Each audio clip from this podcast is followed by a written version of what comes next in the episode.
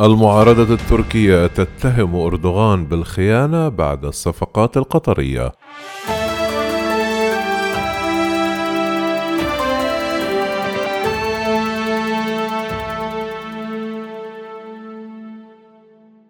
أثارت الصفقات المتتالية التي أبرمها الرئيس التركي رجب طيب أردوغان مع قطر وحصلت بموجبه الأخيرة على عدد من الأصول المهمة في البلاد غضب الأحزاب السياسية لدرجة أن بعضها اتهم أردوغان بخيانة تركيا والعمل لمصلحة الدوحة. وكانت أحدث الصفقات بين الطرفين انتقال حق إدارة ميناء أنطاليا إلى شركة كيو ترمينال القطرية الخميس بعد تصديق مجلس المنافسة التركية على الصفقة. ودفعت الشركة القطرية 140 مليون دولار لشركة جلوبال بورتس هوليندينج التي كانت تتمتع بحق إدارة ميناء أنطاليا حتى عام 2028 وأتت الصفقة بعد يومين فقط على إقرار الحكومة بيع 10% من أسهم بورصة إسطنبول إلى قطر في صفقة أبرمت مؤخرا بين صندوق الثروة السيادي التركي وجهاز قطر للاستثمار. كما تحدثت تقارير صحفية عن بيع أنقرة مصنعا لقطع غيار الدبابات لصالح شركة تمتلك قطر نصيب الأسد منها. وعلق زعيم المعارضة رئيس حزب الشعب الجمهوري كمال كليكدار أوغلو على صفقة المصنع قائلا من يقف وراء ذلك مهما كانت سلطته وبغض النظر عن من يدعمه سياسيا ومن أعطى قطر مصنع دبابات هو خائن للجمهورية التركية وللجيش التركي. كما اتهم رئيس حزب المستقبل المعارض أحمد داود أغلو رفيقه السابق أردوغان بعد بخيانة الأمانة على خلفية بيع عشرة بالمائة من بورصة إسطنبول لقطر في محاولة لإنعاش الاقتصاد الذي دخل مرحلة حرجة. وقال داود أغلو أن تركيا ليست متجرا أو سوقا خاصا يملكه أردوغان مطالبا إياه بالعودة إلى رشده.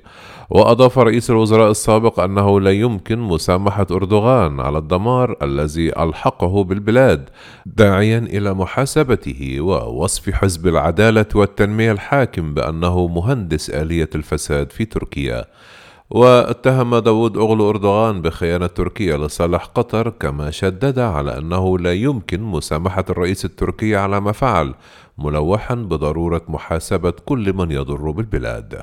كما قال رئيس حزب الديمقراطية والتقدم المعارض علي باباجان أنه لا توجد شفافية لدى حكومة أردوغان فقد قامت بتوقيع مذكرة بيع لقطر من خلال صندوق الثروة المتعلقة ببعض الأسهم. ها هي الفرصة اشرح لي أين الشفافية؟ لا توجد معلومات متاحة. هذه ليست أسهمك أو عقد ممتلكاتك. وتابع ذلك خلال مؤتمر صحفي في مدينة قونيا إذا كان هناك بيع وشراء فأنت تأخذ شيء يحق لكل مواطن في هذه البلد. وتبيع هناك لماذا لا تشرح؟ وأضاف هناك شعار نعرفه أيها الأصدقاء وهو لا يهرب من الحساب الصحيح. اشرح أيضا ما قام به صندوق الثروة وما هي عملياته حتى الآن. غرق صندوق الثروة في ديون بمقدار 64 مليار ليرة حتى الآن. وفي السياق ذاته وصفت رئيسة حزب الخير المعارض ميريال أكشنار الصفقات بين الدوحة وأنقرة بجنون التسوق محذرة من أن عدد من الاتفاقيات الموقعة بين أردوغان وأمير قطر لا تزال غامضة ولم يتم الكشف عن محتواها حتى الآن.